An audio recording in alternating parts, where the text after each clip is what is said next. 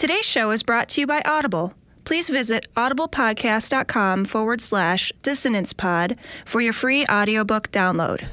Kirk Cameron then denounced evolution, saying that the theory contained huge gaps. Science has never found a genuine transitional form that is one kind of animal crossing over into another kind, either living or in the fossil record. And there's supposed to be billions of them.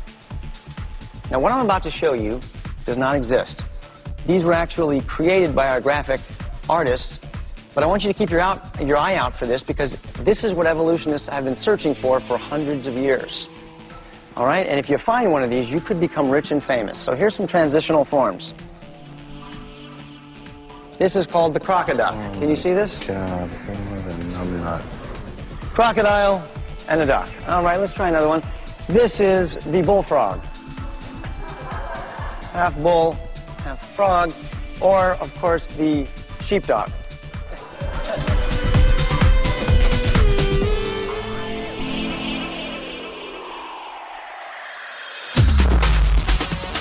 Be advised that this show is not for children, the faint of heart, or the easily offended. The explicit tag is there for a reason.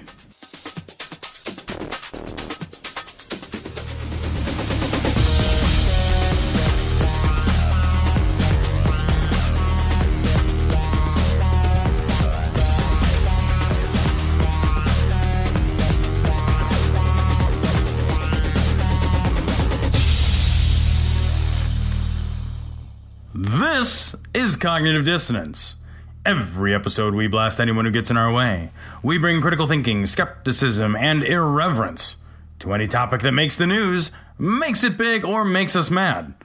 It's skeptical, it's political, and there is no welcome mat. This is episode 74 of Cognitive Dissonance. This is our movie review spectacular, Cecil. Yeah. well, I don't know how spectacular it's going to be, but we uh, we we are going to be reviewing a movie. We're going to have George Hrab on later on in the show to talk about. Actually, pretty close on the show here. In a, in a couple of seconds, we're going to have him on. We we are harkening back to the old "everyone's a critic" days here, Tom. We we are. We're getting back to our fucking roots, man. I mean, I feel like. Well, I feel like we're getting back to our roots. That's what I feel like. and I, it's it's amazing. We used to do this thing on Everyone's a Critic, which is actually no longer available, by the way. So if you're looking for it, um, I think they took the website down because I stopped paying. So it's fucking gone at this point. Yeah, they do that, it turns out. they, don't, they don't pay for that shit. They take that shit off the air. But uh, but we used to do this thing called Turkey Month, and uh, and what we would do, we would pay. We we basically would model it off of uh, off of Mystery Science Theater, which was every Thanksgiving, they would do a full 24 hours of Mystery Science Theater on Comedy Central. They called it Turkey Day, and you basically just watch bad movies the entire day, and, and people would make fun of them. Well, we took a, a page out of their book, and we we started every November for the entirety of the show. I think Tom, we did I two so, bad yeah. movies every every year during D- November and then during December we gave ourselves gifts because they were so bad most of the time. And we reviewed a lot of really bad movies and a lot of bad science movies. The Happening's one of them, but the other one is What the Bleep Do We Know is another one that we we reviewed. And the movie we're going to be reviewing a little later on is Monumental. Which, in everyone's a critic days, we watched two and reviewed two. This movie's so bad it takes the whole show. Yeah, oh yeah, the whole thing.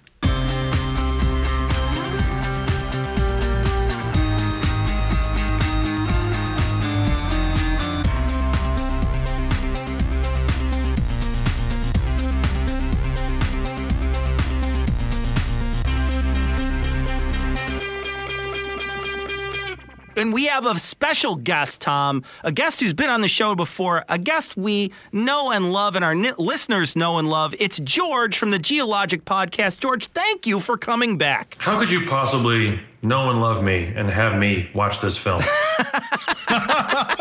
We only hurt. what, what kind of fr- what kind of one-sided friendship is this, gentlemen? we, I, we only hurt the ones we love, George. I guess so. It's a friendship based on a lot of physical distance.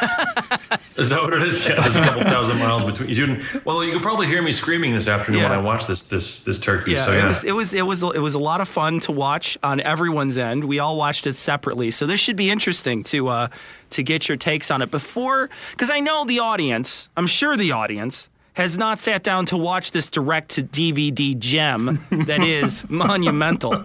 Uh, and we have. So I've got to give a little background about what this movie's about. So I'm going to try to be brief.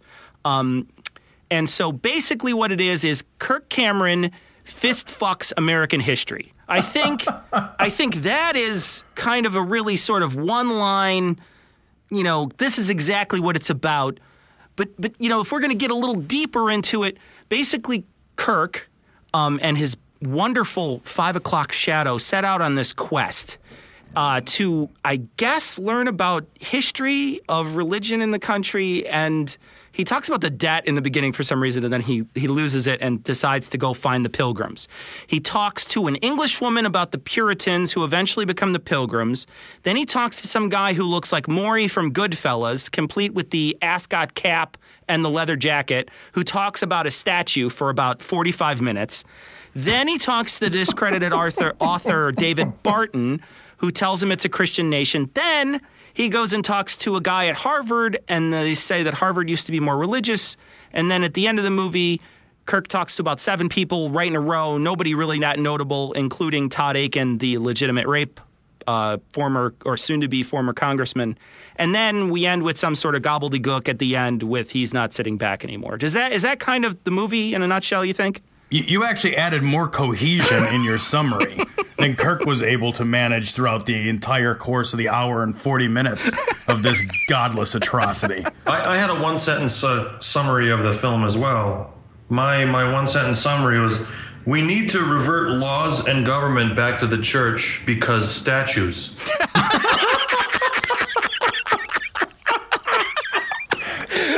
George, you, and I are going to get along great during this interview. you win. I think that's really it. Uh, That's pretty much it. yeah. That's pretty much it right yeah, there. Yeah. yeah. There's a, there's definitely a, a lot of statue loving in this movie. Um, we're gonna start out. Uh, I'm gonna play a clip of Kirk Cameron talking about uh, King James here, and then we're gonna talk about a little bit about this here. King James. And this guy was a tyrant king on steroids. He's the one who actually invented the phrase, the divine right of kings. He bankrupted his nation, he tripled the debt, and he considered himself to be a devout Christian while he was obsessed with hunting down and destroying the most devout people in his land. One of the things that fascinates me is knowing that once the Bible was translated into English and given to the common man, that changed everything because they started thinking for themselves. They said, This is what the Word of God says. Therefore, church ought to be like what God, God says it should be, not what the king says. And the king himself is a man who is under authority of the King of Kings. And he too must abide by the law of God. Okay. Listening to Kirk Cameron in that clip struggle desperately to wrap his tiny malformed brain around simple concepts that he still manages to fucking bungle. But you can hear his brow furrow. You know, you can you can hear the seven brain cells in his head desperately churning overtime to form words and some kind of a sentence. That shit is a god. It's an abomination. It's it's beautiful that the name of your show is cognitive dissonance because it, it is it is a textbook example right there that in essence, you know, we're going from one oppression to another. Yeah. And he's saying that okay, isn't it great that finally this text could be translated into English and then the common man could read it and think for themselves?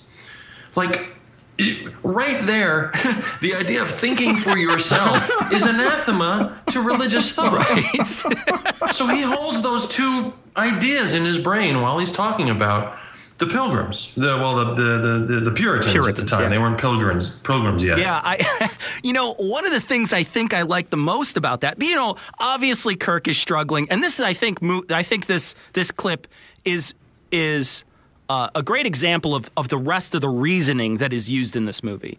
But there's a great bit in there where he's talking about how that king bankrupted his nation, was ch- was lots of money in debt, and was a Christian but was going against other Christians.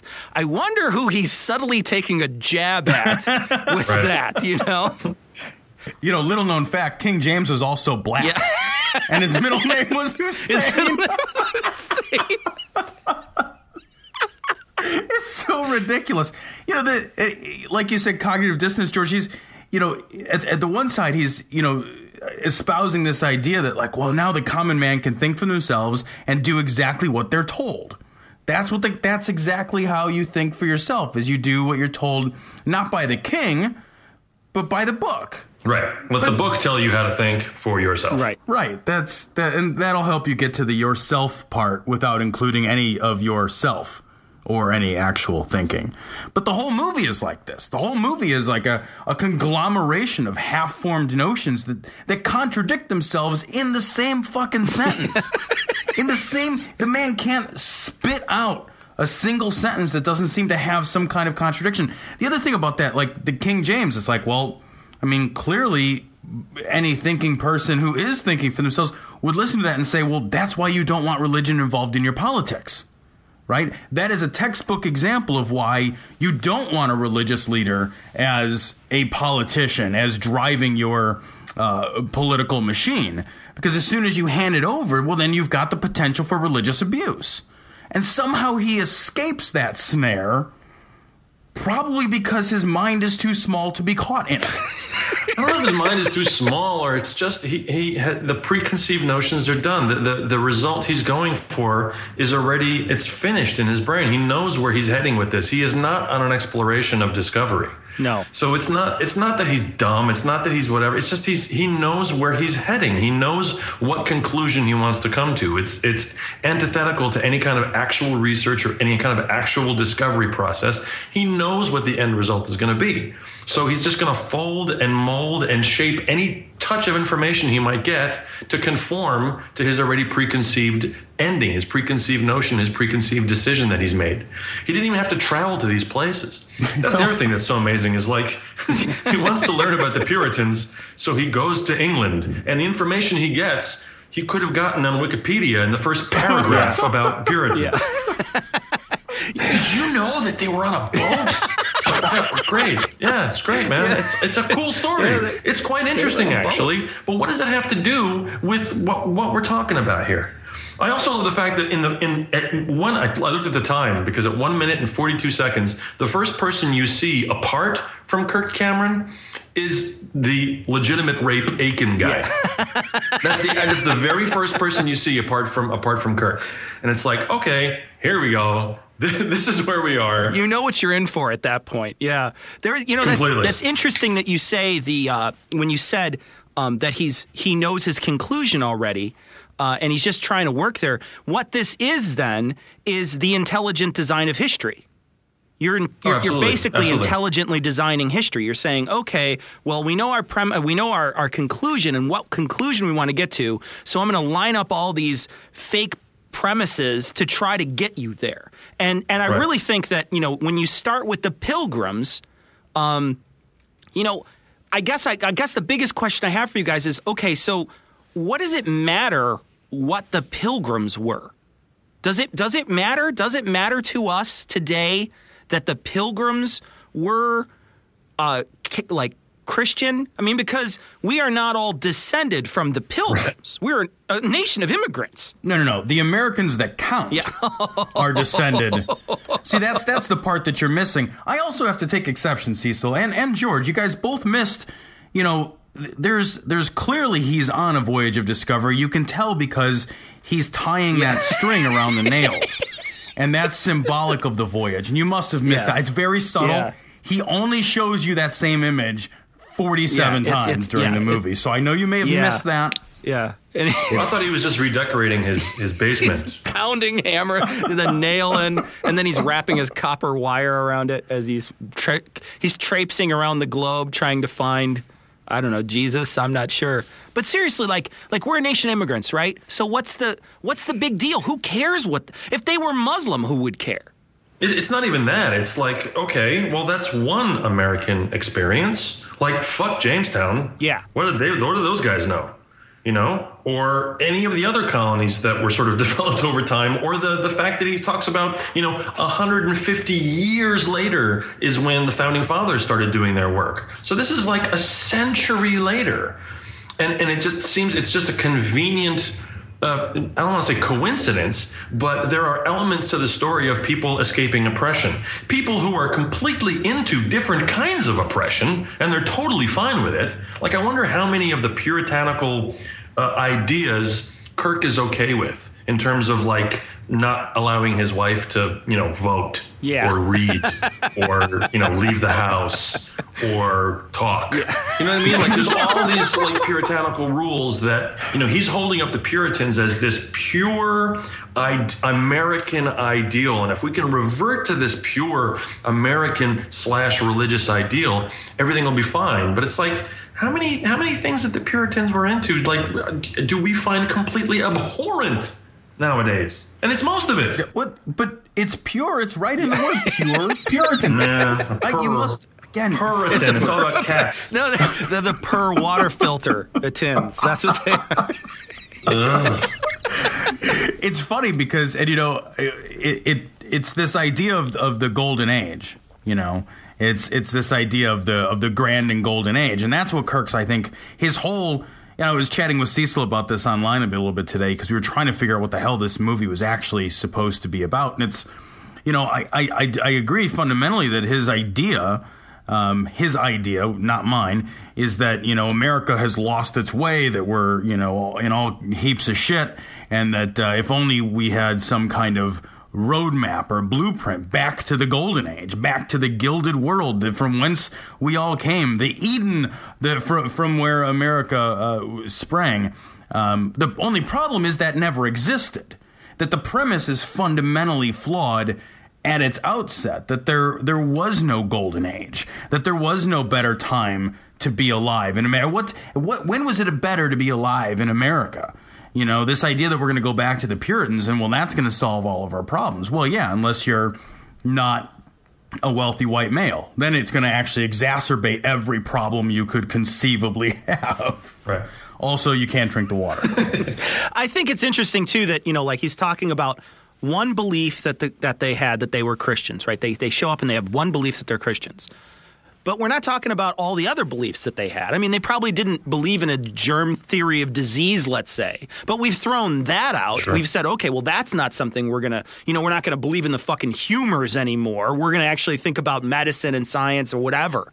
And it's it's it's it's this picking and choosing of which beliefs you want to go back to. Just like you said, George, there's this there's this feeling like there's a lot of things that they did that were, you know, uh, misogynistic, but we're not going to roll back the misogyny. We're just going to roll back the things that we're going to pick and choose. Well, you nailed it. It's it's it's the myth of the golden age. I mean, even before he starts his journey to find you know information that will that will fit perfectly with his preconceived premise, he talks about the state of the U.S. and how it's the worst it's ever been. How teen pregnancy is the highest it's ever been, and suicide rates are the highest they've ever been, which is factually incorrect. Like much of this I movie. mean, at the start of the thing, it's just wrong. It's just those. num- That's that's wrong. Like teen pregnancy is the lowest it's been in a long time, and suicide is the lowest it's been, and and and you know, uh, uh, uh, pregnancy and all. ki- It's just like no abortion. Are the rates are low, and it's like. your your your beginning preamble before even Akin shows up to, to ruin the whole first two minutes of the film is just incorrect. So he's trying to go back to something like you said that just doesn't exist, never existed. yeah. Wait, it's it's funny when you're you're two minutes into the movie and everything is already wrong. Yeah, yeah, you've started out. Yeah, you haven't even left the you haven't even left the dock yet. It's when it's it. You look at this, and I was thinking about this earlier. It's like I I hesitate to call this a documentary because it doesn't contain any facts or document anything. Yeah. it, it's actually other than the fact that it's a fucking moving picture show. Yeah. It's barely even a movie because it commits the egregious sin of being not only inaccurate but painfully boring Yeah. in its inaccuracy. Well, I gotta say, when when when he when the woman that he that he goes to see to talk about the Puritans, when she's talking about their experience, that was actually interesting, historically interesting, and I had never known the details of their story in terms of like that they first went to Holland and then they came back, and then I didn't know those details, and that I gotta say that was interesting. But the whole time I was saying, and Yeah. what's the point? And Yeah, this right. is a movie about the history of Puritans? No, the point the point of this film is to supposedly put us back on track. So what does this have to do? What does this 20 minutes of of Puritan and Pilgrim history have to do with us? And it doesn't have anything to do with us. Apart when he gets to the finally at the end that they had the Mayflower Compact, which is okay. That's how I felt too. It's like, like, okay, dude, they signed a thing. Awesome. Like that is not a thing that we really pay attention to. Yeah. Right. Which, like, if, again, if you if that's your point, and and you're gonna be you're gonna be wrong about it, fine. Like, say, hey, and they had this Mayflower complex, and that's and that's what the United States is based on. That's incorrect. But if that's your point, why would you wait 36 minutes until you say that? Ineptitude. Ineptitude is the reason. Speaking of something that is egregiously boring, I would like to play another clip from the movie. This is where they're talking about the statue. Here, they could train them. And you see the lady here in the statue of education. And she is opening the Word of God or the Book of Knowledge. And she has got the wreath of victory she's wearing, about a 25 year old woman. She is educating her children and she is sitting in victory. Why is she sitting in victory? Because she has trained her children up in the way they should go and prepared them so that the next generation that came after them would know the strategy of how to carry on the truth and carry on a free civilization. Isn't that amazing? And, and what's on her side over here? Over here, you see her training her child, and she has uh, a book in her one hand, and then he has a scroll where he is writing on the other. And this is youth, trained in their youth. It was the parents' responsibility to educate. And so this would be the mother training up a child in the way he should go. You, know what I think is interesting is that they had just left England and left this, this top-down government system. So when they got here, their idea of education wasn't send your kids off to a, a government school to educate them. Uh, it was the parents' responsibility to do this, particularly because their worldview was different than the government's worldview, which would have been, no, you're a nobody, you're a slave, you just lay down on your back and do whatever the king says, which is sort of the attitude that we get in most governments today, is that you just do whatever the government says, whereas they're saying, no, it's our responsibility as parents to educate our kids and to teach them faith and internal, internal morality and to understand the importance of fair, just, and merciful laws. Yes, when the pilgrims got to, to the shores of what would become America, they didn't want to send their children to government schools. they didn't like the lunch program they had at the government schools. I, I want to talk first quickly. What does this clip say, George? I'm going to ask you this, George. What does this clip say about women's roles? it's very good. It's a very good point. of course, for well, the woman has to do what what we say, what the guys say to begin with, and then it's all about being at home, educating, sort of protecting the the tradition, not being on the forefront, not educating themselves either, No. but educating the kids in the way that the that the that the fathers tell them to, the way that God the Father and then the Father the Father tells them to. It's a great point. Yeah, this I I, I love also that like all these figures are seated, and he's talking about being seated in victory. like, wait, have you ever seen like you know that really dramatic painting of someone being victorious while seated? I feel like the French Revolution poster with a woman with the big flag, she's waving, you know, and she's sitting. What? Sitting in victory? That's a okay. That's a good one. Yeah, yeah. Also, uh, the, he calls the main guy Liberty Man, which is like the first superhero ever. I was thinking the same thing, and I was like, I don't even know that that superhero would be able to like fight crime in that outfit anyway. Right. Yeah, I mean, it just looks it looks a little too revealing, especially for these Christians that are watching it. That's true. That's Tom, you had something to say about this whole statue scene. I hate this scene so much. This might be the dumbest thing that's ever been filmed. This is really might. And the, the, the problems with it are are legion. But I'll start with the fact that wandering aimlessly about a statue and pointing out various metaphors that you're explicating as you go does not in fact prove any point. Metaphors, by definition, are illustrative, not conclusive. So you cannot prove a point with a metaphor. A metaphor, it, it cannot do that. So wandering around a statue, explicating the statue's various pieces, and deciding, well, this stands for this, and this is this person, as George said, seated triumphantly in victory, or gloriously sleeping in victory and reclining in, in agony. It's it's it you can't make a point that way you know you could never you could never say well you know i'm gonna i'm gonna defend my uh, views on good and evil by discussing the metaphor of the river in huck finn like that's not you maybe you'll use that to illustrate a point but that will not ever in fact make a point it's that's just not how they work. And the fucking statue came like 150 years after the pilgrims. The the preceding scene to this he says something like, well, if only they had, the, the pilgrims had left us a blueprint, if only they had left us a roadmap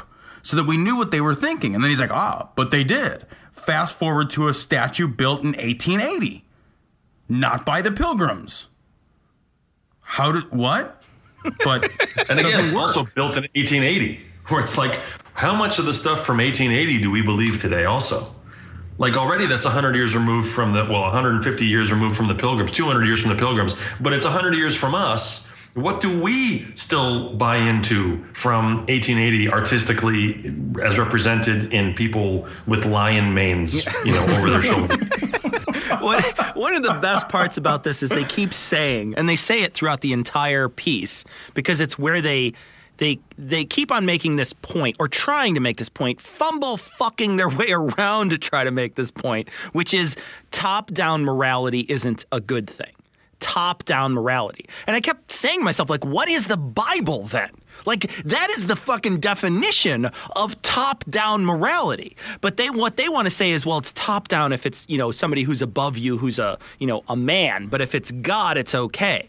And like you're saying, that's that's total cognitive dissonance. Like we, fi- you're talking about top-down morality as if it's an evil, and yet you're you're aggrandizing it through the statue and through all these different pieces of religious history you're pointing out. Well, people don't know God's a top. Yeah. I mean, God's just he's a top, and that's you know. Listen, when you're when you're getting it with God, you're the bottom, man. You that's just how that shit plays You out. better be. Yeah, and- you might and you if might want to like. Maybe it's Saturday. You've both had a couple of drinks. Yeah. Maybe you want to kind of mix it up. No way, no way. God is a fucking top. And and bring a lot of lube. That's all I'm saying. Just a lot of lube. You know what else I love about that sequence is the guy that is describing all this. He comes from he he he works at a place which is guilty of the inverse proportion of the inverse proportion rule of naming. He works at a place called the World History Institute, which is sort of like you know New York Bagel Shop. If some place is called New York Bagel Shop, the last thing you're getting there is a New York bagel. So he, he works at the World History Institute. Yeah. The world famous ah. World History Institute, George. Don't you remember all those people who got their degrees at World History Institute? Of course, it's like it's like Super Learning Mall. I have a degree from Super Learning Mall. I went to upstairs medical college. There's a part of this too where they're walking around the statue, and he says, "And here's mercy, and this is how we should be merciful." And I kept thinking, I'm like, mercy, like say universal health care type mercy? Is that what we're talking Yeah. about? No. Good point.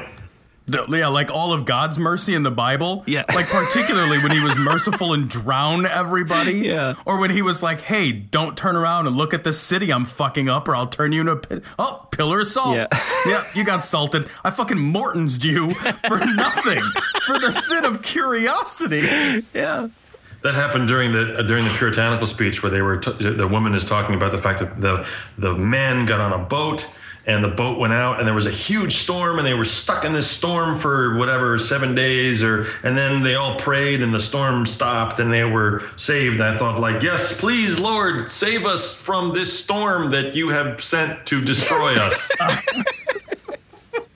and i picture like the storm ending and then walking out up on deck and being like what the hell was that all about I love too that they wait seven days to pray. They don't get that shit out of the out of the way early. They're not like they're like, wait, God's going to end this on his own. He doesn't need a subtle reminder. Right, Let it roll. Let it roll. Yeah. Should we now? Should we? No, not yet. Not yet. How about now? No, no, no. Another day. Another day. It's been four days. No, I know. One more day. I got a feeling it's one more day, and I'm thinking it's gonna be all right. All right. All right. Today, you know, I said one more day, but I'm really, I'm thinking like maybe two more.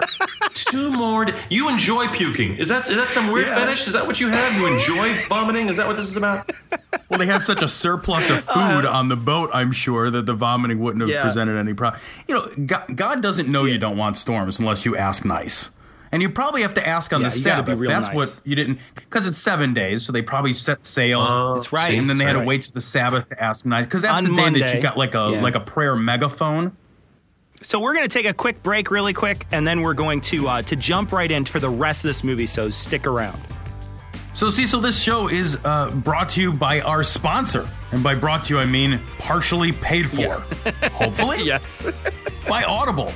And you can get your free audiobook from Audible by going to audiblepodcast.com slash dissonancepod.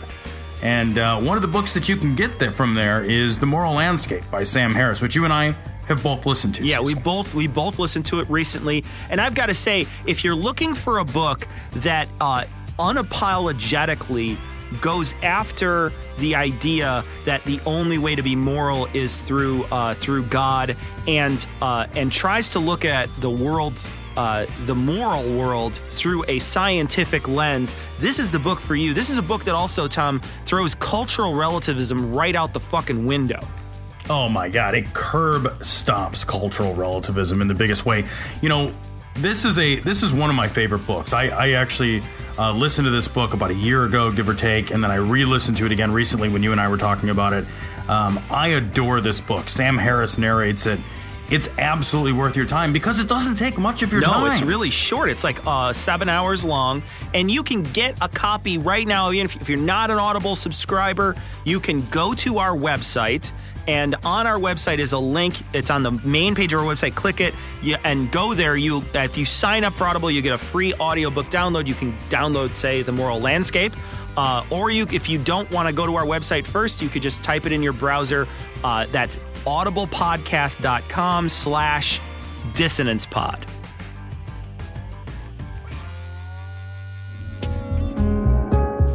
This is one of the rarest books in the world. This little book right here, really delicate.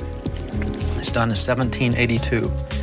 This is the first Bible ever printed in English in America. They printed 10,000 of them.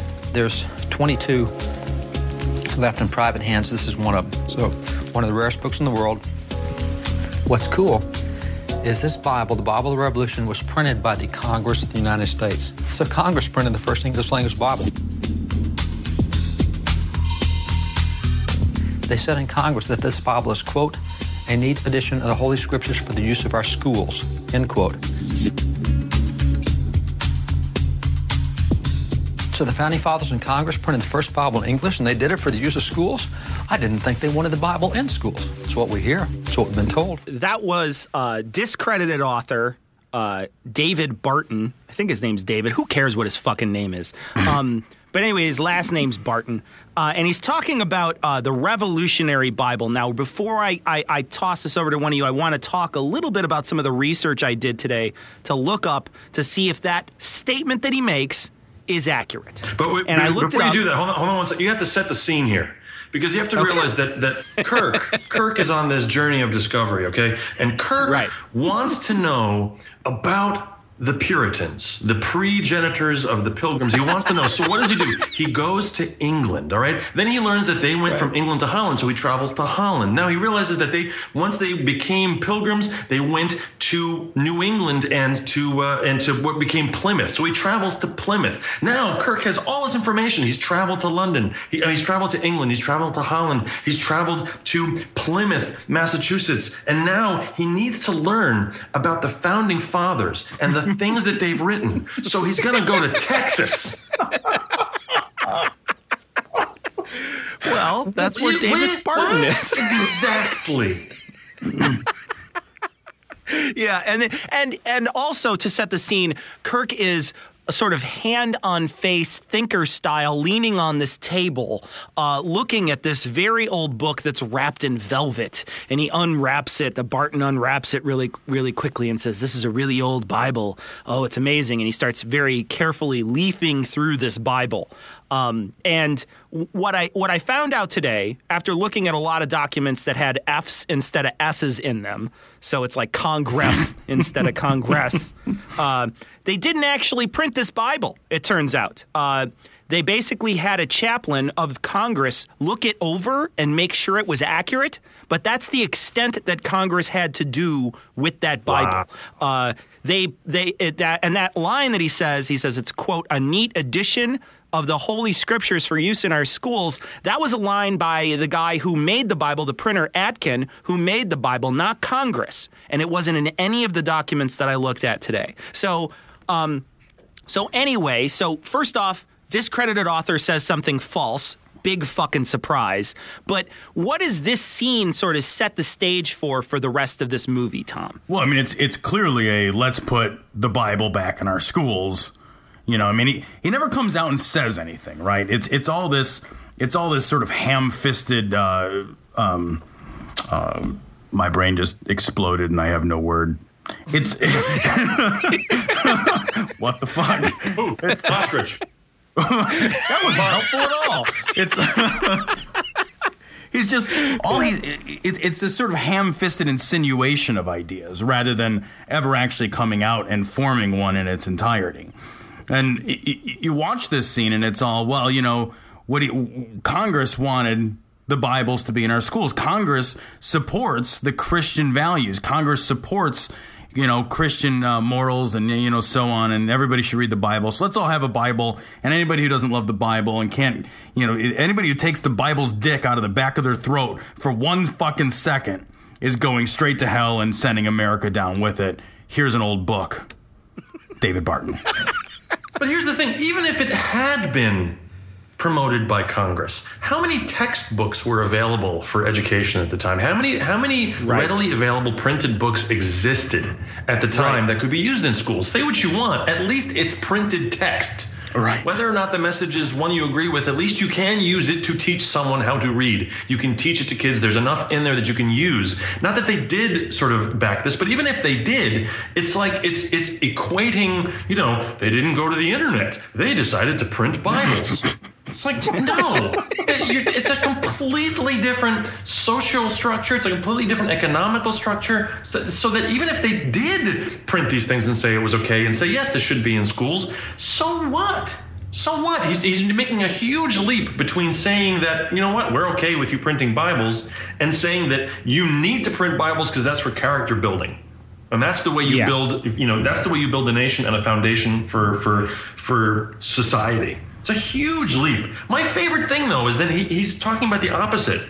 And he says that, you know, he has hundreds of thousands of examples of the founding fathers being religious. And there's only a couple of examples of them being, you know, atheists and deists and, and, and, non-religious people and and there might be some examples but but we have thousands of examples and he says what's the document that says the founders had a godless constitution and I said, the Constitution. why? Why? Really? Out of all the, we're, yeah. we're, looking for statues, and we're looking for plaques, and we're looking for oars, and we're looking for for ship hulls and tobacco boxes, and anything that might have some kind of information that relates to Jeebus being the way for USA. Why are we ignoring the actual document that these guys created? You want to you want to you want a, uh, a, a primer, you want a guide, you want some kind of, you know, some kind of thing that'll tell you what the founding fathers were thinking? How about the fucking constitution? it's only the most important document, right? Right. It's only the most important one. Yeah, but then you'd have to refer back to what they said. Zero mention of God in it. Hello. yeah. Well, no, we're going to talk about the Mayflower, the Mayflower Compact which is 200 years previous to them, because they're you know they referenced God in that. So that's obviously way more important. The influence of the Mayflower Compact is way more important and has a much larger influence on the creation of the Constitution than the actual Constitution. Well, George, when you put it that way, it sounds ridiculous. You know, What- what- I'm sure he'll cover that in his sequel, Confirmation Bias. Yeah. It's yeah. I mean, you you got it right. I mean, it's it, let's let's not refer to what they when he says like if only they had put down a blueprint. You know, if only they had. Well, they they actually very specifically did that. They that is a thing, and we use it sort of on a regular basis. There, Kirk. We don't refer back to old Bibles and say, "Well, here's an old Bible." Look, I like how he spends half that clip too extolling the virtues of how awesome he is for owning it. Right? It's like this is very rare. There are very few of these. I've got one. So you need to be paying attention to me. I've got an old book. And the older the book, the more important the book. Yes. As evidenced Yes. by its brown pages. Brown pages are better. It's not on a fucking Okay, Kindle, Cecil. So, so it's on sepia. It's the Kindle on sepia. So, okay, so even if now I'm gonna I'm gonna make a premise here. Let's just presume that that he's right about all this stuff. Let's just say that he's right about you know the, the them you know being Christians and making it a Christian nation. You know, even if that's all true, why does it matter? I mean, the demographics of our nation today are very different than they were then. The makeup of the population is just totally different. So, you know, why should we look back then and say, oh, well, we need to go back to exactly how we were back then? You know, we're allowed to change our minds, even if it was true, which it's not. Right. Well, because statues. Yeah, it- George makes a good point. It- it- the, the founding fathers, though, are treated as Protestant demigods. They're popes. You know, each one of them is a is a is a Protestant pope, as you know, an, an infallible being who set down in fucking tablet form everything that they meant, except for the ones that didn't. We'll just ignore those, you know, because Right. that's uncomfortable. But it, it- they're they're treated the founding fathers, all their ideas. It's it's like well. I mean, so and so the founding father said it. Well, fuck me running. I guess I can't. I got to stop thinking about it now. I'm done. What- fucking- I mean, put it away. They fucking founding fathers said it. A couple hundred years ago. It's not really relevant to today's world, but fuck it. That's what they said. I'm done thinking about that subject. Right. So- well, it's, again, it's it's the it's the genius of these guys that they realized that they were fallible, that they were wrong often, and that history changes over time and opinions change, and so they built it into the system so that you can make you know changes, and you can modify stuff, and you have it with open-ended language, so that there isn't you know a, a coronation, there isn't some kind of thing, but something like, look, this is what we're thinking is the way things work right now. We might be wrong which is like this beautiful scientific approach to politics, which had never been done before. It had never been done before to that extent of saying we're not sure if what we think is really going to work, so we're going to, you know, kind of leave it sort of open here that you can amend our ideas because even if we are thinking 500 years down the road, there's no way we'll be able to know what people 500 years down the road might think is important, or 200 years down the road, or 100 years down the road. For example, slavery. Yeah, yeah. No kidding, right? They There's were a- almost not right at all. At all. But I mean, but it was designed so that you could get rid of slavery. Slavery wasn't written into the Constitution. It wasn't. It wasn't set up that way. Or, you, or, or even if it were, you could amend the Constitution. Yeah, and that's that's a that's a huge point that they that they gloss right over is that we thought a lot of things were a good idea. You know, Right. women weren't allowed to vote. Right. That's you know we thought that was a good idea. Yeah, Hell, there was a couple times in our history where we thought drinking was both bo- good and bad. That's right. You know, and we decided to change it twice. So there's a you know there's a there's a feeling like we can't we can't ever stray from this path that we've been set on by the founding fathers, and yet they they made it possible, like you say, to stray from it. You could make the same argument that Kirk is making, and saying that our government needs to wear more wigs. Yeah. because obviously back then they wore wigs. Yes. And that's the problem. Yes. Can't you see? It's it's fully documented. They It's- wore wigs back then, Yes. and they're not wearing wigs today. Right. They're steering us in the wrong direction because of their They are. pantaloons. Maybe Yeah. the real problem is, is that we should all have a life expectancy of 39 again. Yeah. Maybe that. Maybe we should go back to that. Like if we're just gonna go back to shit, Yeah. like, let's just go back to that. That's a grand plan. So I'm going to play a clip now of uh, of a guy who's talking about. Uh, he's he's at Harvard, but he's basically getting asked a question by Kirk about the United States. A nation that attempts to build a foundation on something other than God's law ultimately will self destruct because you can't live according to the law as man invents it to be. The remnant of God's law continues in America simply because you can't live by any other rules than by God's rules. And you can't discard those rules. For example, we hold people responsible for murder, for theft, even though the dominant view of who man is is evolutionary. We're only determined by our genes and our environment, and the reason that some people do things that they do is because it's inevitable, it's determined. Yet we can't live that way because we live in God's world, not the evolutionary world of Darwin's imagination, but God's reality. All right, so George, um, we live in Oh, we live in God's world. I know you're not uh, uh, a religious person. How do you possibly function every day in God's world when you get to choose your own laws? I was wondering why I have chest pains all the time. Yeah, you can't do it. He said you can't do it. Yeah. The fact of you doing it does not contradict that you can't do it. I'm wondering what's what's God's rules on like how big a gazebo I can build in my backyard. They're in the Bible somewhere. He tells you how big is his it, is ark it should somewhere be. in there? We got to we Yeah. got to look under gazebo Yeah. or yard. Yeah. I don't know which. Like It's in the index. It's all measured in cubits. That's the problem. all, all of government is man's rules. The entire every, every single law is is is man's rules. Even if you do s- suppose uh, that there is a God that has some. I mean, what? you know, we live in God's world, not Darwin's imagination. Now, how do you how do you argue with that? I mean, it's so it's so wrong. I mean, it's not even wrong.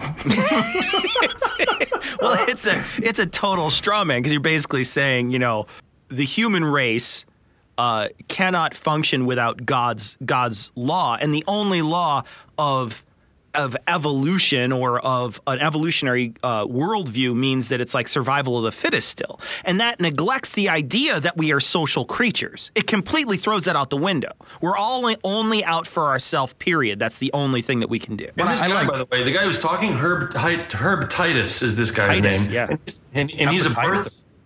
Birther. Yeah, hep- hepatitis. Herb Titus is this dude's name, and he's a birther. Yeah. Oh God. He's, he's a com- he's a birther. Yeah, he was Yeah. one that sort of he had he posed legislation or something. He, he posed some kind of stuff to. Try, he was a uh, deposed something, but he, he yeah he was against Obama saying he wasn't born in Hawaii, and um, yeah, complete birther.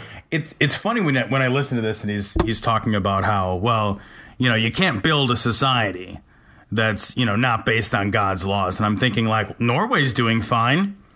Actually that's going quite well.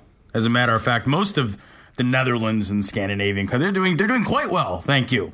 Their indexes of happiness are greater than ours. All of their uh, measures of, of wealth and happiness and success are better than ours, and they are aggressively atheistic in, in terms of their. I mean, they're they're much less religious of, uh, in general than our population. In fact, our population here in the states is uh, incredibly religious, much more religious than any other Western nation. uh, Which, if you accept that as as true, which I, I mean it demonstrably is, and then you couple that with the initial premise that America's going to hell in a handbasket, don't you have to say, well, I mean, can't if we're just going to draw correlations? Yeah. I mean, there seems to be one there. Yeah. Oh, absolutely. Worth making. Yeah, and and and you know he's talking about God law, God's law here. You know, let's talk about the Ten Commandments. Aren't the first three like don't lo- like look at another god because I'm really jealous? Like, isn't that like the first three commandments? There's only a couple in there that are really useful or worthwhile. The rest of them are kind of throwaway. So if we're talking about God's law, there's no law in in our books right now that says I can't worship another god. That doesn't exist, but that's the first one. Right. Or work on Sunday. Yeah. Yeah, right. Covet. Our entire our entire economic industry is based upon coveting it's stuff. It's a covet-based industry. Yeah. It's a covet-based industry. Yeah.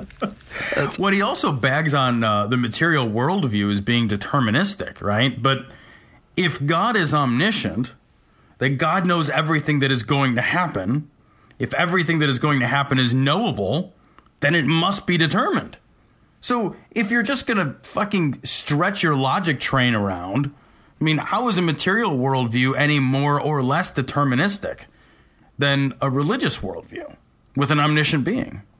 No, I'm just saying that the, the conclusion that they come to in terms of this, you know, that they're saying that the U.S. needs to be more religious. It needs to revert back to its religious so that it could be glorious the way it once was. Like everything about that is wrong. I mean, the reason that the U.S. has been as successful. I mean, they all say it's the greatest country on earth. It's the most successful. It's the most successful uh, democracy. It, it, it, it paved the way in terms of what a nation can be. The reason that that is true is because of its secular nature.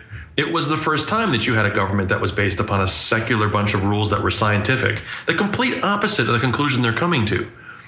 And the, the fact that you had all of these religious based governments, yeah, they had kings, they had heads of state, but they were still religiously based. They were still teaching out of that same book. All of the all of the the, the kingdoms in Europe were teaching out of the same book in essence.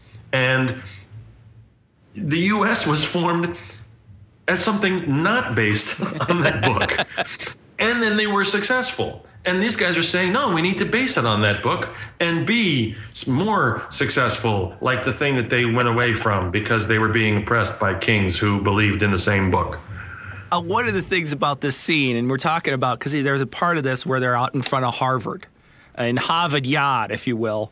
They're over there and they look over at this this plaque on the wall or this c- c- cement plaque that's sort of buried in a brick wall, and they're talking about this this bit that Harvard put on the wall, and they're saying, well, they used to be religious here and now they're not anymore. And I'm like, great, that's fucking Harvard. Who cares? It's a private institution.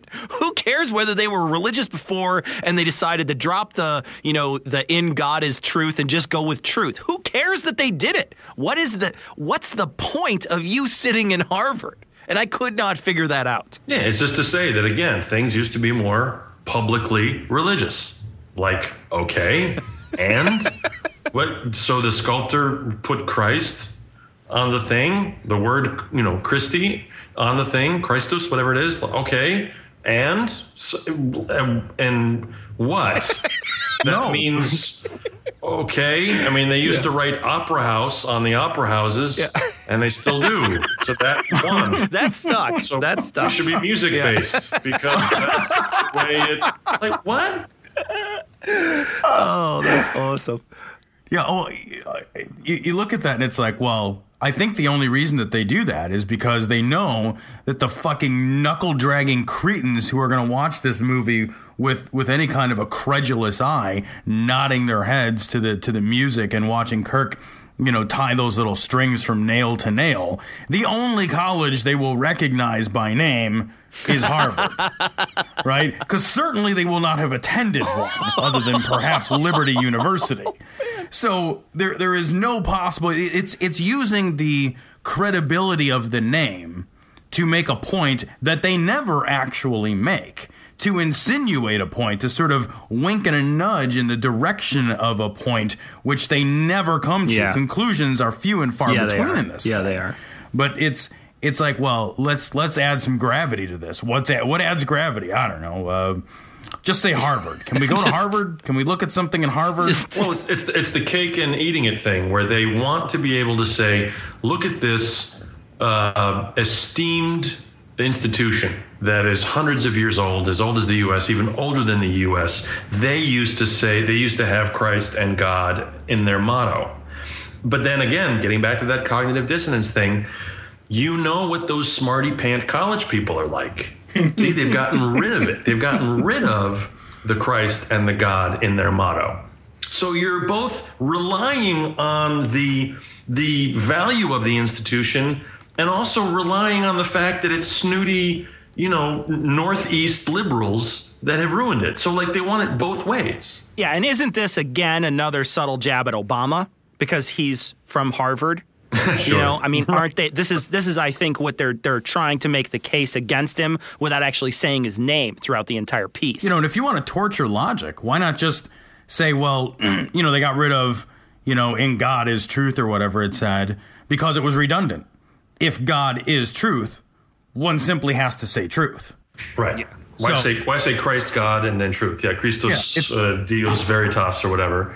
Why? Yeah, just have Veritas. Yeah. Yeah, And, and and shouldn't your truth be strong enough? Yes. To carry through. If you are actually dealing with truth, why do you need to remind yourself where your truth is coming from? Do like you know? Do do people? Do scientists have to post? You know the theory of gravity as they're working on stuff. You know equations. Yeah. do, they, do you have to constantly have you know equals mc squared over your computer to remind you of, of relativity? Yes, George. Otherwise, it doesn't work. Yeah. Otherwise, it doesn't It's the work. incantation. Relativity Yeah. just doesn't happen. The You rely on you rely on the fact that it just doesn't need to proclaim itself. Speaking of things that aren't going to be working, let's let's play Todd Akin's clip. Okay. Ah, nice transition. you like that, Tom? so let me play Todd Akin here. We cannot put our confidence in just pure democracy to make sure everything is going to keep running the way it is. You have to remember Hitler was elected with a great majority of German votes. Pure democracy was, was not viewed with anything other than skepticism by the founders. They understood that freedom starts at the grassroots level, at the individual citizen, building families of righteous new patriots and citizens. That's what makes it work. Okay, so first off, I want to say that Hitler was not elected by a vast majority of people. That's not factually true. But, you know, we can't expect much less from legitimate rape Akin. But I want to say also, really quickly, too, that. I, uh, even if he was, let's just presume he was. We're all looking at that from the hind. We're able to look at it in hindsight, like, oh man, electing that Hitler guy was a bad idea, you know. But instead, you know, we're not looking at it as a as a German in 1940, you know, looking at it and be like, oh hey, I, I kind of like this Hitler guy. I think he's better than the other guy. You know, we're totally looking at it differently. But I want to say. I want to say, George, we're gonna go back to you, George. What the fuck is Akin talking about?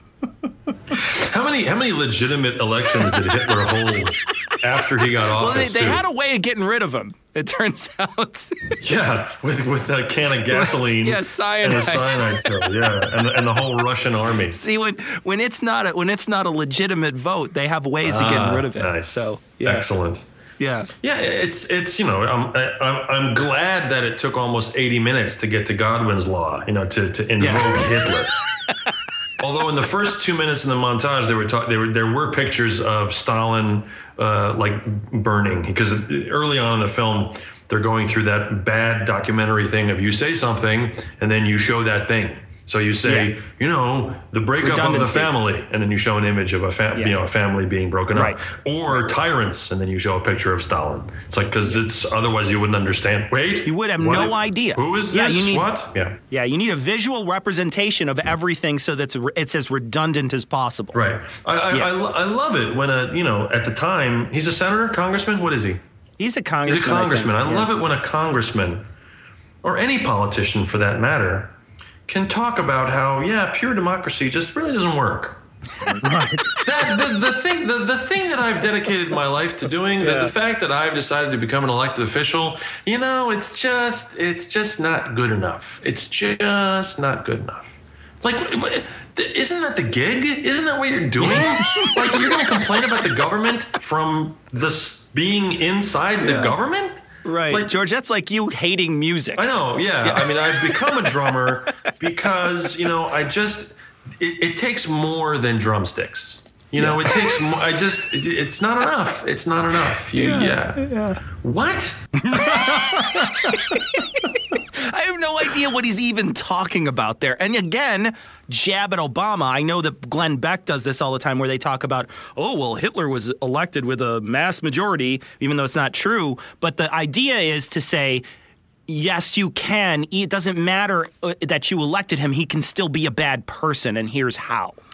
That's what they try to do this all the time. And I think this is another jab at Obama. It's instilling the idea that God is that failsafe. God and the religion ultimately will be that failsafe, and that that will provide you with the morals. Yeah, you're right. You're right. And the problem is, is that historically, whenever religion and government are combined, like the first thing that goes out the door are morals. Yeah. You know, any any religious organization that gets some kind of power behind it rarely works out well. Rarely works out well. Tom, what do you think about this guy? I, I just think it's amazing the, the idea that you would have this whole movie centered around the idea of let's get back to what the pilgrims wanted, let's get back to what the founding fathers wanted. Great, they set up a democracy. You know what I don't trust? Democracy. Wait, what? huh? You don't trust democracy? You just you you just sucked the dick of every founding father for the last hour and 22 minutes. And now you're going to tell me, well, but that's not enough. Wait, what? What do you mean that's not enough? That's the fucking premise of your argument. That is what you have built. That's I, I'm on. I've been on that train now for an hour and a half, and then all of a sudden you're just like, well, fucking derail that thing. Oh, okay. Well, and then they don't propose an alternative, right? It's like, well, a democracy is not enough. You've got to have God. Okay, well. Can you? I mean, there's no practical example of that, of course, that's given, right? It's like, well, you just you have to have God. What does God get a vote? Is he coming down? I was is he gonna gonna say- propose a referendum? Is he going to be like, well, you know, Colorado said yes to legalizing marijuana, but God has the ultimate veto Yeah. and casts a big his his chads never hang. There's, there's never there's never a proposed idea of how this would actually work. I mean, they're implying that families need to be spiritual and religious in order to instill morals within their children, and then those children will be good citizens. Okay, what if you don't want to do that? What if you don't want to believe in that particular God, or what if you want to believe in another God or no gods or whatever? What happens to those citizens? Are they allowed to be Americans? They never address that issue. They're No. saying, yes, religion needs to be part of the government and part of the family and part of the education. Okay, but I thought this was supposed to be this country where you know ideas can be exchanged and you can you can be whatever you want to be and believe in whatever you want to believe, and that's never addressed. What is stopping them from being Christians? Like that's the that's the question I kept asking myself over and over. I'm like, okay, great. You want your your wife to stay home because you saw it on a statue and teach your kid about the Bible. Awesome, man. Fucking do it. You're a movie star. Turns out you could fucking do that. But instead, it's just like, well, we need to instill values. Okay, instill them. Who's fucking stopping you? Nobody's stopping you from instilling any fucking value you want, period. But it's like, oh, we've got to instill these. What are you doing here? Go instill your values. You're not instilling them fast enough. Yeah, how can you mandate you know value installation through a government agency? value installation. Downloading values. Yeah. Well, and then who would police that, right? Because Yeah. of course, if you're going to mandate it, you have to police it. So then the government would come by and make sure. Now we don't want a big government. We don't want top-down No. government. But if you're not instilling values properly, the government will determine whether your values are the right values and whether or not they're properly installed. And if they have to reinstall them, they'll re- It's like they come by with like a values gauge and they just press it up against your melon. He's off And it- the charts. Yeah. and yet, by every standard that can be measured, people today are way more moral and fair. If you're Right. if you're talking about okay, can I judge you based on what color your skin is? Or which dangly bits you have between your legs, things like that. You know, the idea of a level playing ground, all those stuff. In every way that you can measure it, it's it's a much more fair society, a much more leveled society, a much less racist society, a much less sexist society. Yes, there's still a long way to go in many examples, but for the most part, there's the the advances since oh I don't know Plymouth have been pretty amazing. And and the thing is is that they just don't like the gay thing. They don't like the gay thing and they don't like the sex thing. That's what it's all about. That's what it's all I mean, about. They show a picture of, you know, he says something like, you know, what's going down at schools, which used to be embarrassed, now is celebrated. And they show a girl smoking a cigarette. Which you used to be allowed to do in schools in the 50s. Well, and- And not just that, but like like teen smoking is down so much. Right. It's it's statistically like not even a problem anymore. Another example of something which is actually better. Yeah. So it Yeah. all comes down to you are kind of uncomfortable with the gay thing and the sex thing. That's pretty much what it comes down to. Because in any other kind of way that you can measure it in terms of morality, really, things are way better and they're the best that they've ever been. I mean, but but George, uh, does this really come back to? I mean, does this really come back to? Maybe they like it a little better when the women didn't have such a loud voice. You think? Yeah, you know. I mean, may, maybe that's why they're going Of back course, to this. Of course. Well, let's let's finish this up. Let me let me play uh, what I guess would be Kirk's closing statements. This jumbled mess of a man is going to say a bunch of stuff. My questions were answered on this journey. I've learned that the solution to the crisis we're in as a nation, economically, morally, and spiritually, is not to blame someone else. The responsibility to secure freedom for my family lies in my hands. For 400 years, we've had the strategy. We've got the game plan. And it's produced a nation that is healthy and strong and free. And every time we've strayed from it, we've suffered the consequences. The seed that grew this nation was faith in God. That faith produces character, a character that produces great courage.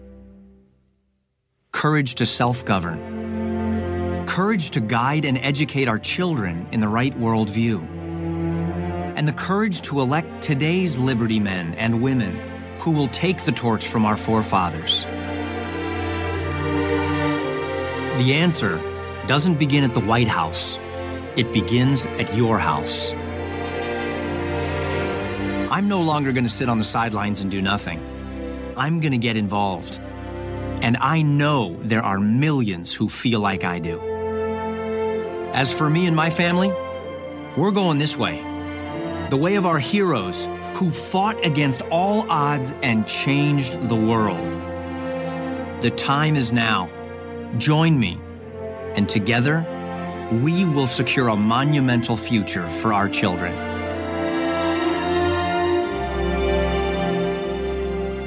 So, Tom, I'm going to be, by the way, Tom, I'm going to refer to you from now on as Liberty Man.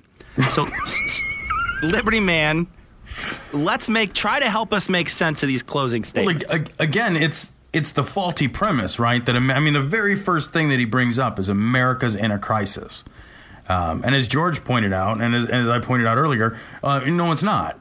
No, that's not. That's not a true. You missed the true in that.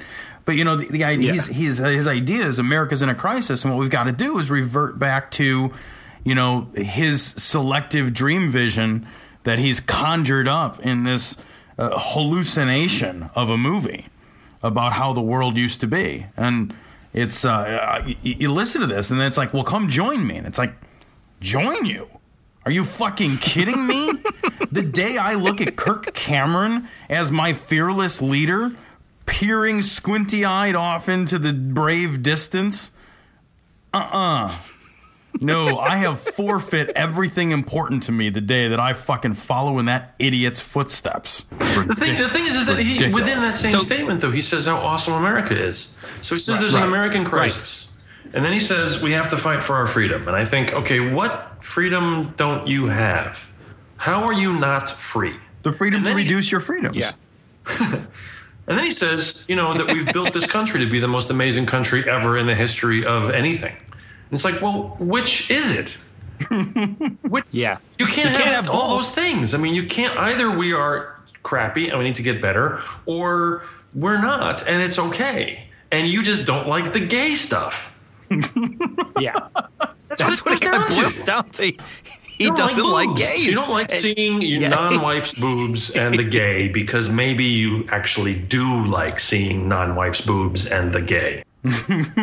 yeah. Yeah, it's exactly it. I love that he says in there, he's like, every time we've strayed from this ideal, we've suffered the consequences. And I'm thinking, what? What does that even mean?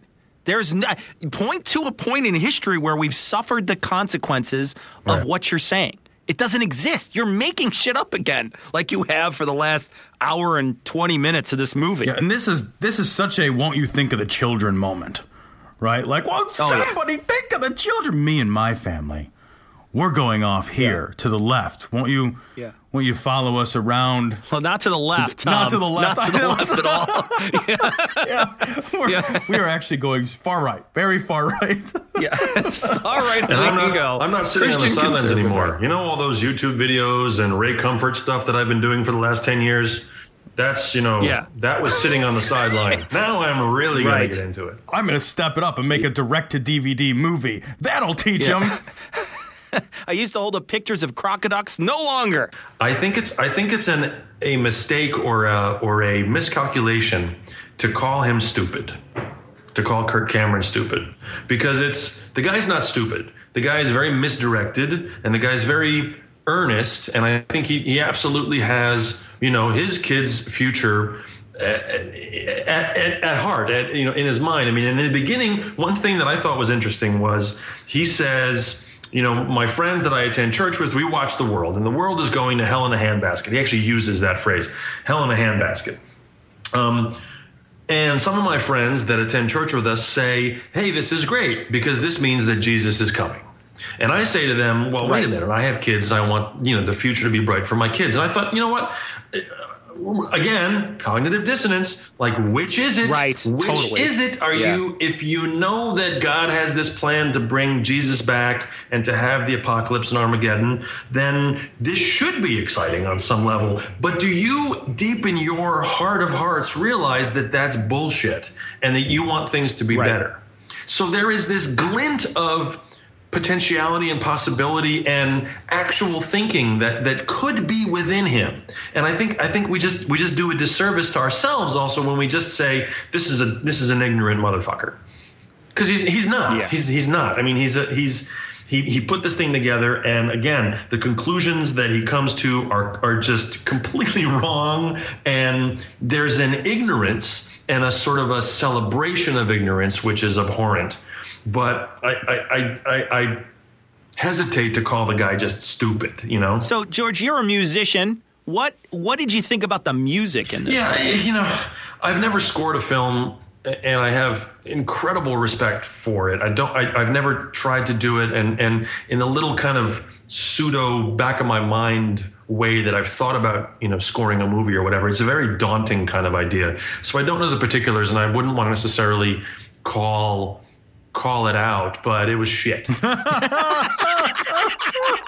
you have to be very careful of, of, you know, when there's a dramatic moment and you just play the absolute lowest note that you can on your synthesizer.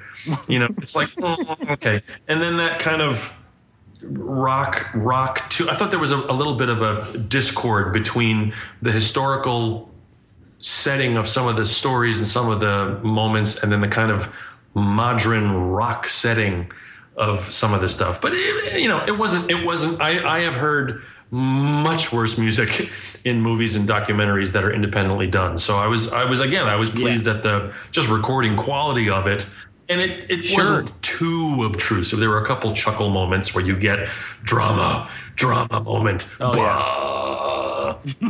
yeah. or the the twangy sort of westerny rock thing that they were playing over and over. It's almost like there's going to be a gunfight. soon. Yeah, yeah. That it, I think it's kind of going for that Tarantino drama. Yeah. Something's about that. Like your your mind's about to be blown, man. Yeah.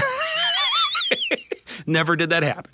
So, uh, so I'm going to give you guys the floor. If you have any other comments you want to say about this film, I'm going to give it to Tom first. Tom, anything else you want to say? Man, I, I just I just want to emphasize this the, the the the premise is just wrong.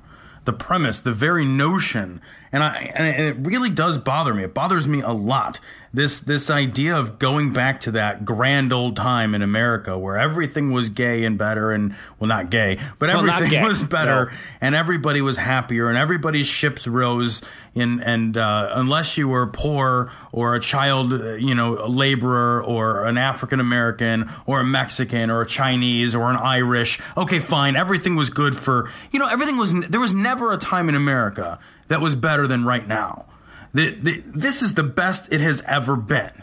And it is likely to continue to be the best it has ever been. Tomorrow will very likely be better than today. That's the way progress works. And I look at this, and you know, I know George, you said, you know, he's not he's not an idiot. He's not a dumb guy.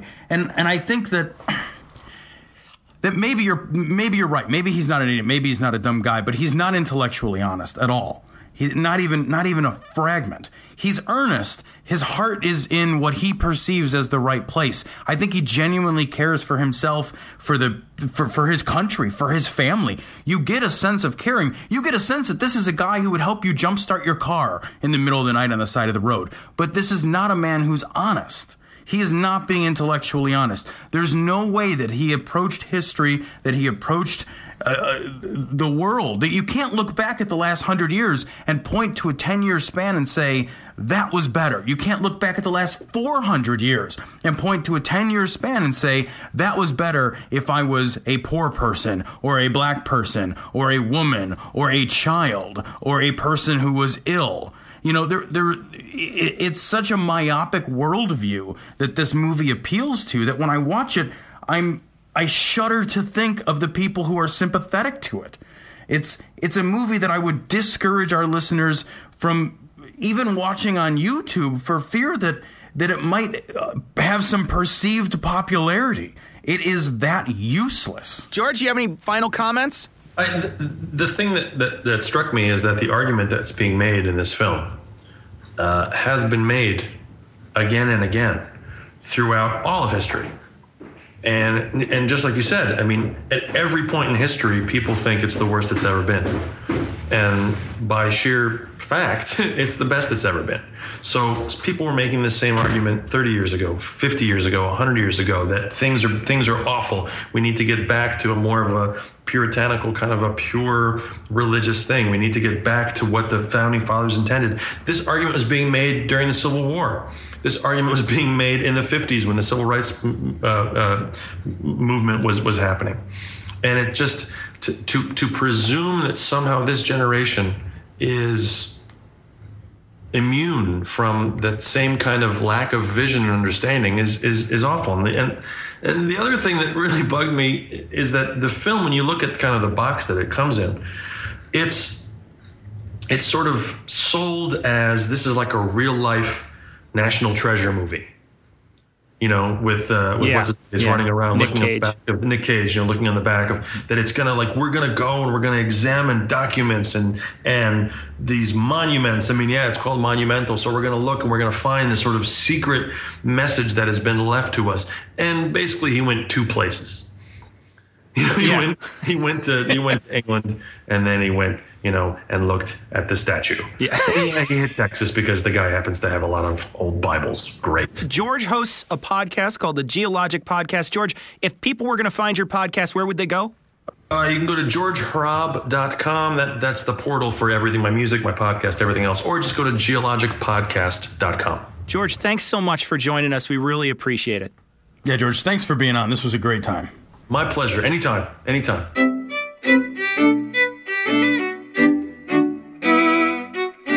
All right, so Tom, we're going to burn through some email here, but first we're going to play a couple of things that we got. Um, we wound up getting something from the uh, AKA, the Australian Kookaburra Yeah, Association. we were, we were I can't even admonished to it. say it properly, Yeah. so I'm gonna I'm gonna Yeah. give it hell here. Okay, go. Kangaroo. Ca- uh, close. Did I, I- think I was No. close. That's probably the closest you've done. I'm going to try now. Koala. No, no, no. You're you're way off. It's pronounced platypus. Okay.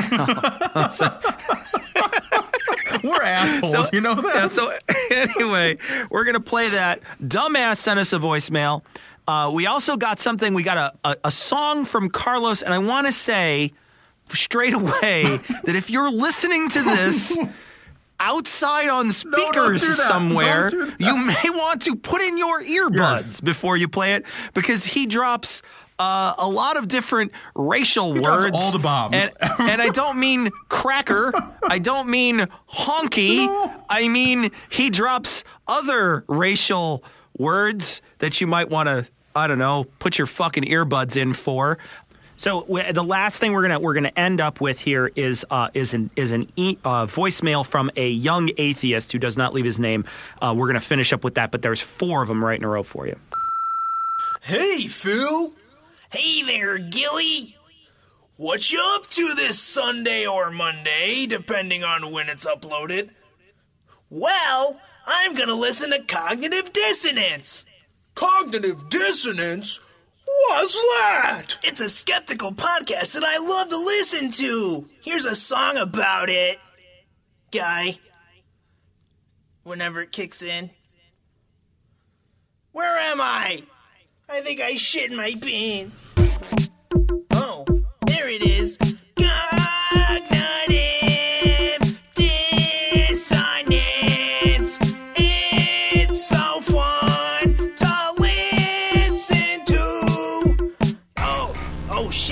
The breakdown.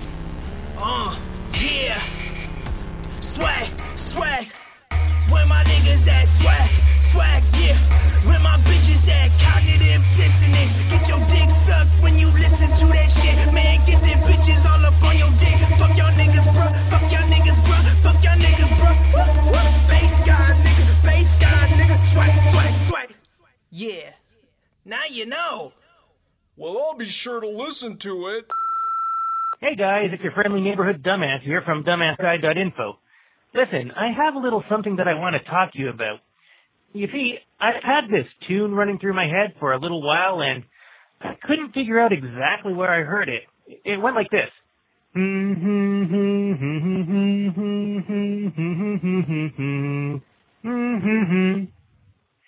that just kept on going over and over in my head and it was driving me crazy. I just couldn't figure out what it was. Then I listened to your second last podcast and I realized what the song was. Who's that guy on the other side of the globe? It's Jesus. So, first of all, what I want to say is, fuck both of you for putting that in my head. But that being said, there's a little question about this that maybe you can help me out with. Now that I remember what the song was, I can't help but wonder, in this song, is Jesus on the receiving or the giving end of the glory hole? This is the kind of thing that keeps a dumbass awake at night, and I'll understand if you no longer want to have anything to do with me after this, but hear me out. I mean, they say God giveth, right? So, since Jesus is God, maybe he's the one giving the pleasure. But then I got to thinking that maybe there's a clue in the song itself. It starts off with the question, who's that guy on the other side of the glory hole? So the glory hole is working as it was intended to preserve anonymity. But then, all of a sudden he knows. It's Jesus. So what happened to tip him off? Now hear me out. What if Jesus wasn't the one giving, but the one receiving? And the reason the guy figured it out was because he was suddenly squirted with holy glowing Jesus seed, and it cured his leprosy or something. Then did no mistake about it. It has to be Jesus. I think I might be onto something, but I thought I'd ask you guys and see what you think. Maybe you can consult Hillbilly God for the answer. Let me know. Thanks. Who's that guy on the other side? God damn it! Oh, I forgot to hang up. G'day. This is Michael Farrell from the Australian Kookaburra Association, aka AKA. It's been brought to our attention that on the last episode of your podcast, Cognitive Dissidence, that you disparaging used Kookaburra in a bad way. By the way, we nearly missed it because you said Kookaburra or something stupid like that. It's Kookaburra. Alright? Anyway, the Australian Kookaburra Association, aka AKA, has had an emergency committee meeting, and we think you should apologise to the native Australian kingfisher. We consider that your penalty should be twofold. One, on your next podcast, you should cor- correctly pronounce the word kookaburra.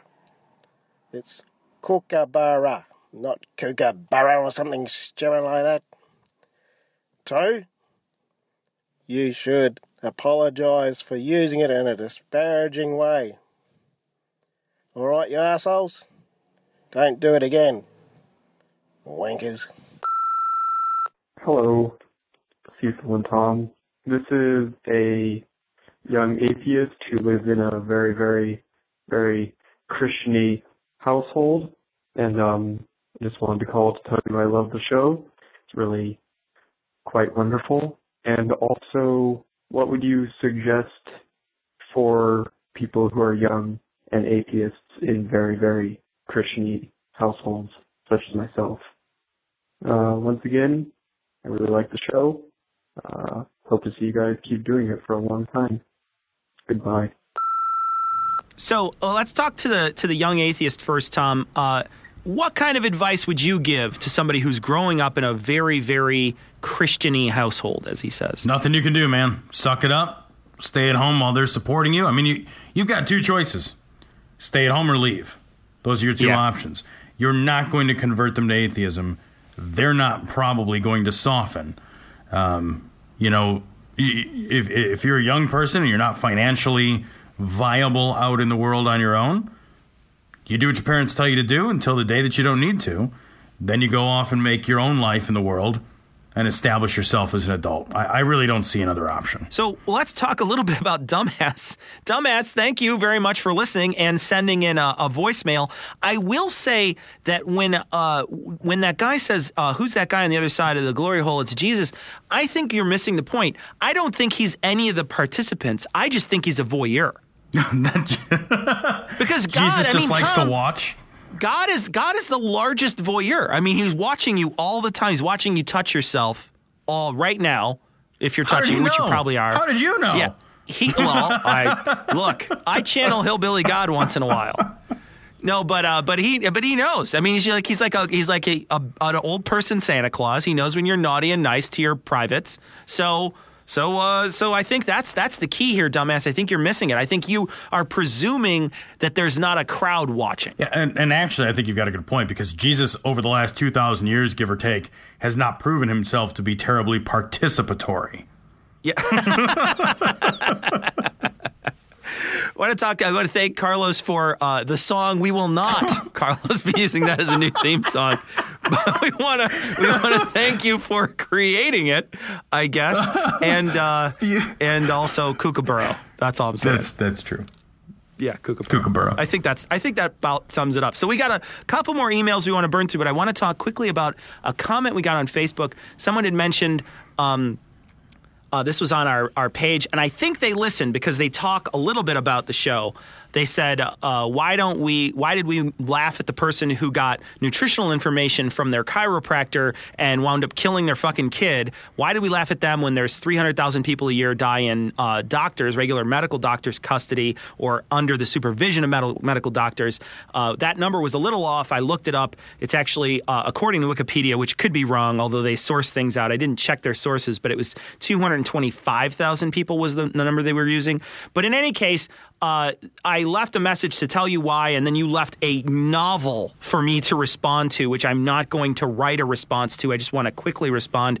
You left a lot of anecdotes there. Uh, basically, you used to work as a person who uh, who was a a receptionist in a place where they did alternative medicine and you saw people get better that's I, that's all well, well and good but that doesn't prove anything. That's not science. That's just anecdotes. So uh, just because some people get better when they think they're being treated doesn't necessarily mean that it actually works. The placebo is a big thing and there's other things that, that are that could be taken into effect that could be misdiagnosed. There's lots of things to take into effect. There's no science behind what you said. It's just your experience which i really can't do anything with um, and uh, that is, like I said before, there's alternative medicine and then there's medicine. Alternative medicine is the stuff that doesn't work. You said that's a cute statement, but it's a true statement. Um, we use willow bark to get rid of headaches. We don't call it willow bark. We call it aspirin. So there's a th- there's a, a you know the holistic approach to medicine. Um, uh, that pardon me the, the natural the natural cures and things that, that we find we incorporate into medicine You know, one of the things that she also mentions is that uh, you know it's the, it's the old big pharma conspiracy uh, comment that you know if a, a cure for cancer were to be invented, there's too much money to be made in treating cancer for that to uh, leak into the public. So it's it's actually more cost effective for cancer to stay untreatable. Um, I have heard this argument so many times, and I and I I dismiss this argument. I dismiss it because it's false on its its face for so many reasons. Uh, the the first of which is let's not forget that the uh, people who work at pharmaceutical companies are still people. The scientists They're who humans, work there, yeah. the researchers, the lab assistants. It's not one guy invents the cure for cancer and tucks it in his pocket and sneaks up to the boardroom and tells the CEO, and the CEO, shh. That doesn't sound. Yeah. That's not how that works.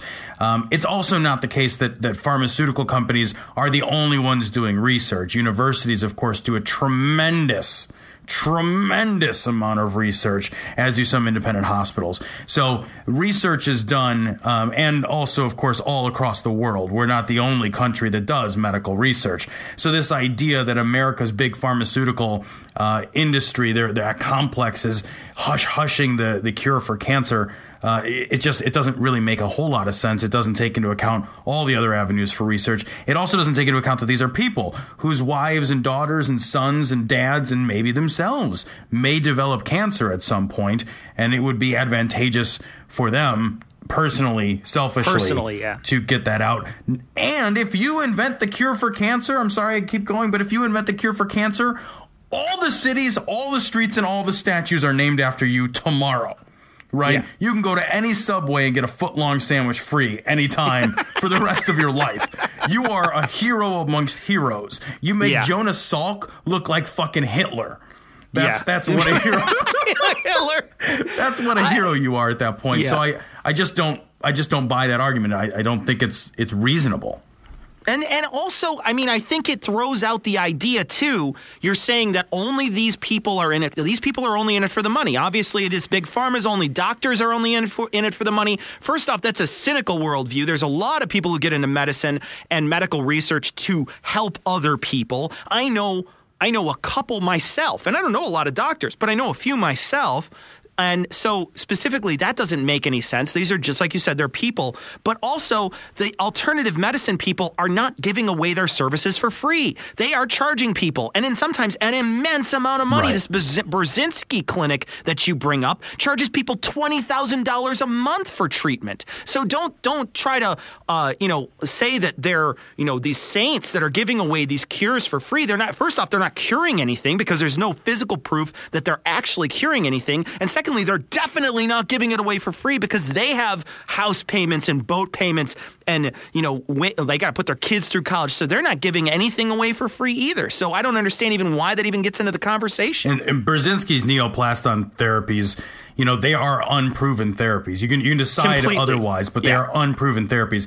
He has not submitted papers to peer-reviewed journals. He has not submitted his evidence. He's not submitted any of his documentation through the normal channels for research to be verified. He, yes, he can't be shut down because he's holding clinical trials, but he's Right. been doing clinical trials now for years and years Yeah. and Was it 20 charging crazy money for it. It's a scam to make money. These people Yeah. aren't getting better. If he wanted to, to go the right route, he would publish his results in a paper, allow them to be replicated and verified, and get that treatment out into the world. You want to talk about a cynical money making worldview? This guy is that. I also want to say too that this might not be your show because we are never going to stop making fun of quacks, chiropractors, Reiki people, acupuncturists, holistic medicine. We're never going to stop making fun of that because until they prove, until they come out and prove, and we've said this before, if there is a medical journal that comes out and says this stuff is legit, we will fucking eat our hat. But at this point, I'm not going to be uh, not I'm not going to be pulling punches on a, on somebody who gives gets their their nutritional advice from a chiropractor, even though I don't know exactly what happened between the chiropractor and the patient. It's not about uh, it's not about that. It's about it's about the fact that this woman chose to wait until the very last second to take her her child to a doctor who could easily fix the problem by giving the child an IV. So we got an email, um, and the, ti- the the title of it is "Atheism, Nihilism, Anarchy, and Dolphins." Um, so, uh, Tom, first in the Skeptics Creed, uh, this is a question I had too. W- what the hell did the dolphins ever do to you? It's all the fucking dolphin nutters, man. You want to see some weird shit? Google around for the dolphin nutters, man, that believe that the dolphins communicate with intergalactic beings telepathically and all this crazy. oh, come on, that's oh, from yeah, the dude. Hitchhiker's It's Guide. crystal No. pyramid bullshit. I mean, it's They don't really think that, yeah, do they? yeah, you got to Google that shit. That's Oh, I'm spectacular. not gonna. I'm not gonna. I'm, Oh. I'm. I've had my dose of anger for the night. So, are we all nihilists in denial, Tom? No, yeah, you know, this this email I'm going to read real quick because I don't want to paraphrase. Uh, this person is having an argument with somebody. She argues that without a God to deter, defer our morality to, we are like the blind men and the elephant, making choices based on a very limited scope of perception. Once ethics and morality are turned into opinions, they lose their meaning. Uh, I would agree. If ethics and morality were turned into opinions, they would be less meaningful, perhaps. Um, but I don't agree that ethics and morality are a matter of opinion. Um, for a great reason example, I would refer you to Sam Harris's book that we just talked about, The Moral Landscape. Yeah. He puts forward an incredibly persuasive argument about how ethics and morality uh, are not relative, they're not subjective opinions, but they, they are real uh, consequences of, of thoughtful decisions uh, made by people uh, with, with an eye toward bettering their world around them. So we got an email from George, uh, not George uh, Hrab, a different George. George says uh, the title is a profanity. He says, "Love the show. I think you guys are wrong to completely dismiss the impact of profanity. I don't mind it in your show. However, liberal use in everyday interactions severely degrades one image of one's image of others. In short, it is a thing, a very bad thing if not taken seriously. Keep the good work. Hey, I agree. I don't use uh, I don't use profanity when I'm around my in-laws. It turns out because they don't like profanity and they don't say it, and so I don't do it. Um, I don't use profanity a lot of times. If you listen to our show." Sometimes when there's guests, especially guests I'm not familiar with, I won't swear. I will I'll be very careful with it. When I'm at work, I rarely swear once in a great while. Um, so I recognize, and I think Tom and I recognize that there are there is a time and a place for profanity. Uh, but I will say, clear as day here, that I am comfortable talking to Tom and uh, when I when I talk to him, we just have a comfortable conversation. That means I can let my guard down and I can swear whenever I want, and I do, and that's and that's that's what you're getting. So this show.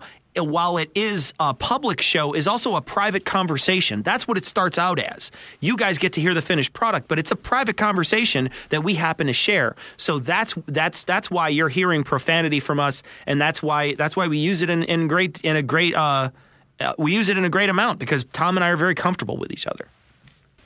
So we want to thank George uh, from the Geologic podcast for coming on and, and doing the show. George has a wonderful podcast called the Geologic Podcast that you can find uh, at G E O R G E H R A B dot com. We're going to link to this. Um, George is also a musician, so if you want to listen to some of his music, maybe buy some of his music, um, he sells it uh, through his website. Uh, his podcast, Tom, whenever I listen to it, I am always smiling. The man is an excellent entertainer. Uh, he's wonderful at it, and everything he does on his show is just entertaining. It's just an entertaining show. So if you like George on this show, give him a shot on his show. Yeah, he's incredibly talented and, and so generous with his time. We're, we're so lucky to have him on the show, and I, I really do genuinely mean that.